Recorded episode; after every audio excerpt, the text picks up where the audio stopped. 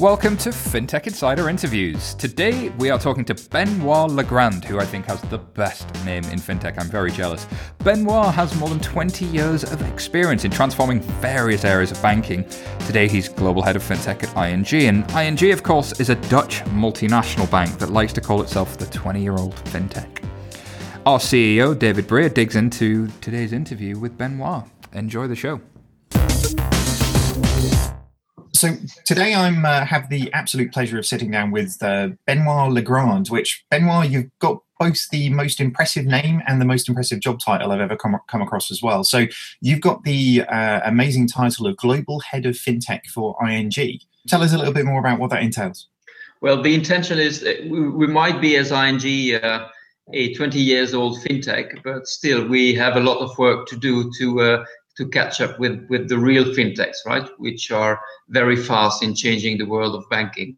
And we believe we are going fast in there, but it's it's a great source of inspiration. So the idea for me is to go outside, scout those fintechs, look into what extent they can help us achieving, uh, implementing our strategy of making life for customers easier, of empowering them. So uh, this is this is the job. Fantastic. Well, and speaking of experience, um, you know, your, yourself, you've got you know more than twenty years' experience in transforming various different areas of banking. So, um, it, what what did you dream you'd be doing when you were a kid? Was uh, were you did you always dream of being a uh, dream of being a banker when you uh, you grew up, or uh, what what was the thing that really sort of lit your fire? Well, as a matter of fact, I always said I'd never be a banker, right? so. And and frankly, I do not feel I'm a banker today either, right? Because uh, it's it's it's about a lot of things, but but not banking eventually. Yeah? We are disrupting the world, so it's about innovation. It's about changing the way we're looking at things. It's about putting yourself into question. Is is is is about being open to the outside world and bring all those ideas and the best of people into those those changes, right? So uh, I would not say it was meant to be like this, but I'm quite happy it is. Uh, I've been working in different areas of banking, between investment banking, private banking, branch distribution. So it gives in, in five different countries, right? So it gives me a, a view on what banking is, and you absolutely need that if you want to bring change. I've seen so many companies just trying to bring people from outside with a very digital background, but they're not speaking the banking language, right? They're not, and, and you need that to make sure that the power of, of the company is being used to transform itself. I completely agree with that. I think the uh, if you don't have banking experience, it's very difficult to understand actually how to make banks change. Um, so having that understanding definitely helps you move things forward. I really love that quote as well. You know, the idea of ING being a, a 20 year old fintech. Um, can we unpack that a little bit more? So how, because um, obviously ING's heritage is about being a challenger in that space, isn't it? So I, I guess uh, there's a there's quite a lot of good laterals there, isn't there? Yes. And what happened? I think we we dared to. Uh, put ourselves in question and disrupt ourselves by launching the first you know worldwide internet banking services uh, 20 years ago in Canada. So we we did this in in more than 10 countries, got 24 million customers, about 400 billion of assets under management, and and this is not something you improvise, right? So it's been a well thought story, and you really need to have the gene of the entrepreneur on one hand, but also the consistency of long-term vision. It's been a lot of losses, you know, to get there, uh, but consistently going on and moving to new countries to build a success story. Uh, and, and, and this is where this culture is something we have know, in our Dutch culture is very much like this entrepreneurship, trying, daring, being pragmatic, testing things. Uh, it's very well, I think, uh, in today. Yeah, well, I've I've spent um, quite a lot of time in uh, in in Holland. Actually, it's um, I, I, sort of joke when I'm over there. I can actually get to Holland and, and the centre of Amsterdam quicker than I can get to London from where I live. So, uh, the more time I could spend in Holland, the better, really, in terms of doing it. Um, I, have actually seen quite a lot of um, you know impressive things being set out of ING as well. So it seems both from a cultural perspective and from a uh, a fintech technological perspective that you know big pieces are being put in place to to sort of really move things forward. I, I actually saw um, you spoke at a conference recently. Actually, you talked about the four P's of working with fintech.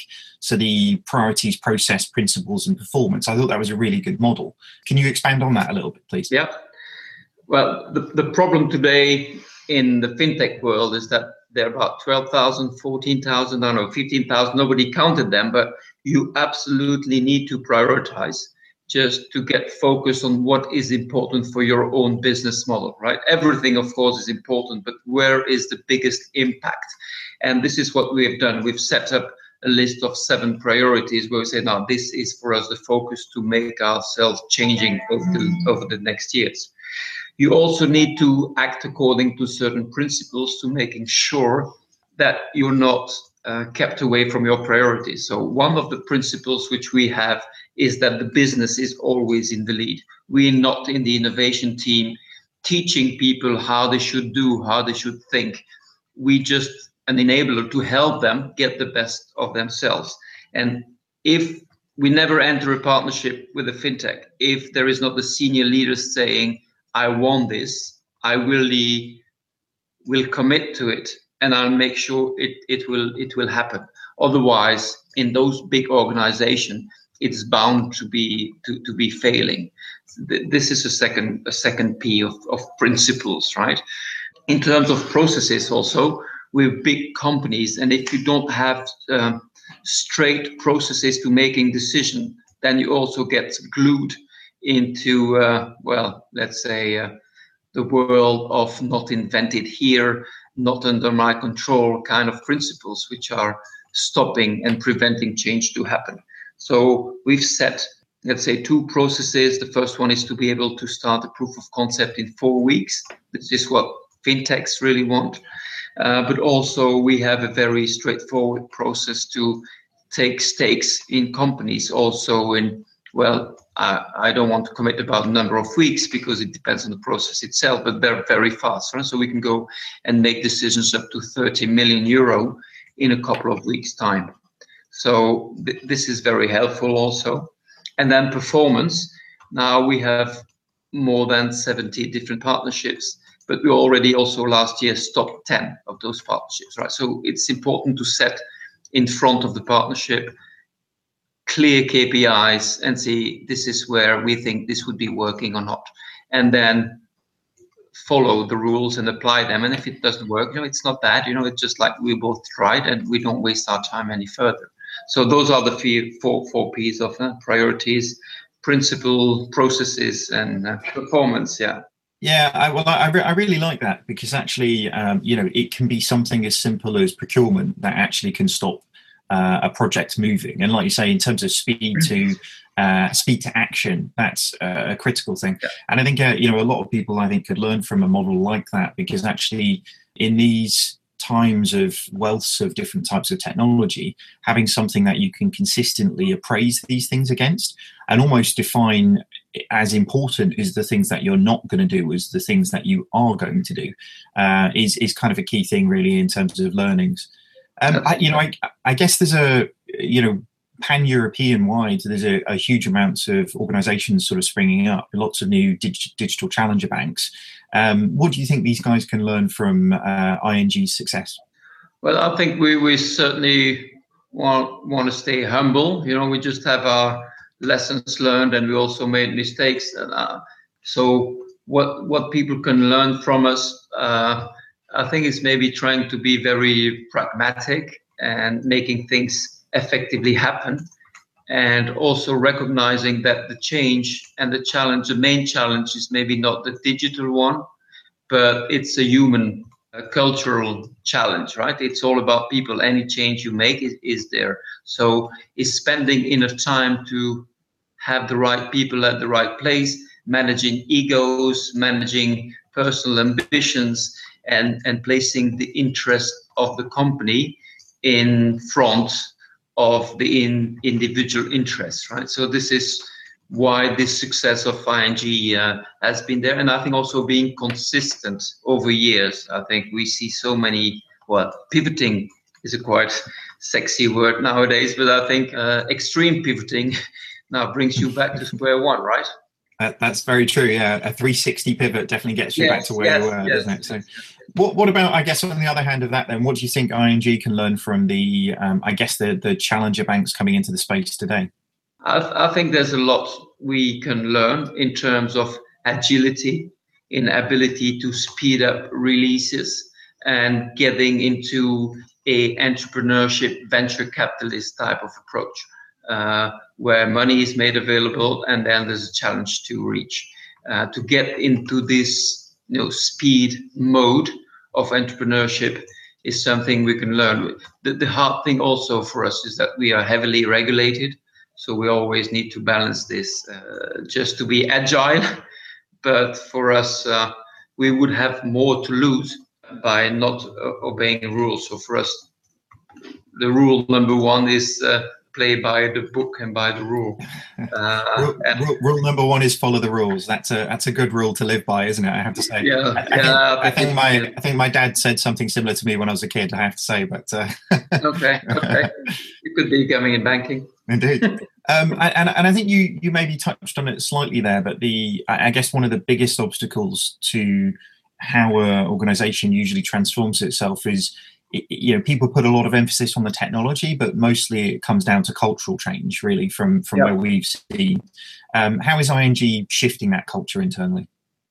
I think you, are right and one of the, the biggest hurdle is um, the ability of large organizations to refrain from change and transformation right? So our immune system to change in large organization is very very very effective right? Some people are professionally trained to it. So just to to fight again principles like not invented here or not under my control i think those are the biggest one. And to handle it it, it goes back to leadership. It goes back to the highest management. We have a ceo you know who's 50 years old who's who's in our you know, a new generation. He wants to build the future. He's there for years and he can build this long-term vision and consistency. So he can drive also his people to say, guys, you know, what have you done to get those change happening?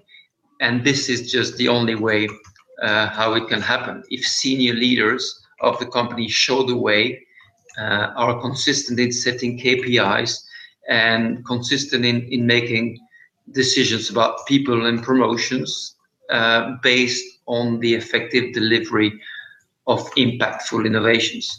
Completely agree. It starts at the top, and uh, you know, yes. I think definitely you've got a, uh, a strong leader moving in that direction. Um, I, I, guess you know fintech is a, a, really exciting place to work, and you know there's lots of really interesting things happening on a you know a day to day basis, really in terms of what we've uh, what we're seeing. You know, arguably it's the most interesting place in banking at the moment. So, what advice would you give somebody trying to uh, get into a career in fintech? Having a career in fintech is uh, certainly something very exciting. So I would certainly encourage people to go in there. But I would advise them to try to keep the right balance between uh, the willingness to change, to think differently, to uh, to look at banks as old traditional elephants, not moving very fast. But on the other hand, also keeping an eye on the reality of, of regulations, of customers wanting to have trust and reliability, and not underestimating all the burden of regulation which which is there, and which at one point of time is, and uh, we see we see this slowly coming towards fintechs, right? So we see regulators asking themselves now, hmm, maybe this is becoming a danger as the well, the U.S. Uh, regulators recently uh, mentioned that fintechs are a danger to the uh, to the banking system. So we might see also more awareness in, in, in the world of fintechs to uh, to this. Yeah, I think there's a, an interesting balance, isn't there? You know, with when you um, see any of the challenger banks, there's always a stipulation that they have somebody who really understands banking, not just technology, not just the opportunity, but really understands the regulation in those spaces. Uh, and, and I think that's you know it's going to continue to be a critical piece. So, um, obviously you're a you're a, a, kind of a busy guy, so um, we won't take up too much of your, your time in terms of doing it. But what, what's uh, you know what's your your tip? You know how, how would you give somebody a, a, tip? What's your number one productivity hack, or how do you make things happen in the space? You've got really good experience in banking. What's your uh, key to success in terms of making things happen? I think one of the key is to recognize that you won't make the difference yourself, but it's only because you have people around you who can who can leverage uh, what what you're doing, uh, which makes you successful. Now we have about 70, you know, more than 70 partnerships. Those are being done by the whole company. There are 50,000 people there. So the key, I think, is to understand what the others around yourself who can help you to reach that goal uh, are expecting and how you can effectively genuinely help them in reaching that goal. And then you'll see there's a lot of you know give and and and get back which is you know impressive right? So keep focusing on helping others reaching their targets and you will see that you know you get back you know 100 times more this is the key to leverage i think that sounds good and, and especially as a you know a leader in a, in a, a company then actually i can imagine that uh, that works very well with uh, the teams in and around you um, how about um, in terms of uh, relaxation then? So obviously you're an avid fintech insider listener, of course. Um, but what uh, what other um, things do you do in terms of podcasts you listen to, or uh, things that you do to relax outside of work? I must say that I'm traveling a lot, right? So uh, relaxing for me uh, is going two ways. Is either sporting a lot so running i'm doing some triathlons and so this is helping me uh, relaxing changing my mind.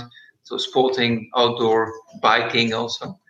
Uh, but also i love to stay home and you know read a book and enjoy peace and calm because mean, I'm, I'm traveling the majority of my time so uh, yeah, it's a bit the opposite way of doing uh, what people are doing, right? When they're on holiday, they travel a lot. I think. I, yeah, I can relate to that. I have to say, as somebody who travels a lot, sometimes just standing still is a nice thing to do, isn't it? Absolutely, and I think we are just yeah, standing still is maybe something we do not do enough nowadays, right? And it it would bring some wisdom to uh, step back, you know, and and before acting. Indeed. And on that note, uh, Benoit Legrand, Global Head of FinTech for ING, thank you very much for joining us. Thank for your time. Thank for having me here. Thanks. Thank you, David, and thank you so much for taking the time to talk to us, Benoit. And if you like today's show, do us that favor, leave us that review on iTunes. You'd make our week, and leave it on any other platform. Thank you very much for listening. Till next time.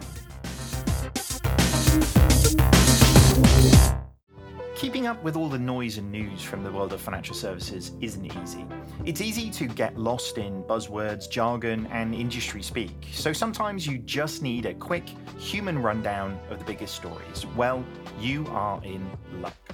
Bite Sized is our very own weekly newsletter that takes the biggest news stories from financial services and tells you exactly what's happening, why it matters, and what comes next. Bite Size goes out every Friday at 11am, so you can enjoy it with a coffee as you wrap up your week. Stay up to speed with the fast moving world of financial services and subscribe today at 11fs.com forward slash newsletters. That's 11fs.com forward slash newsletters.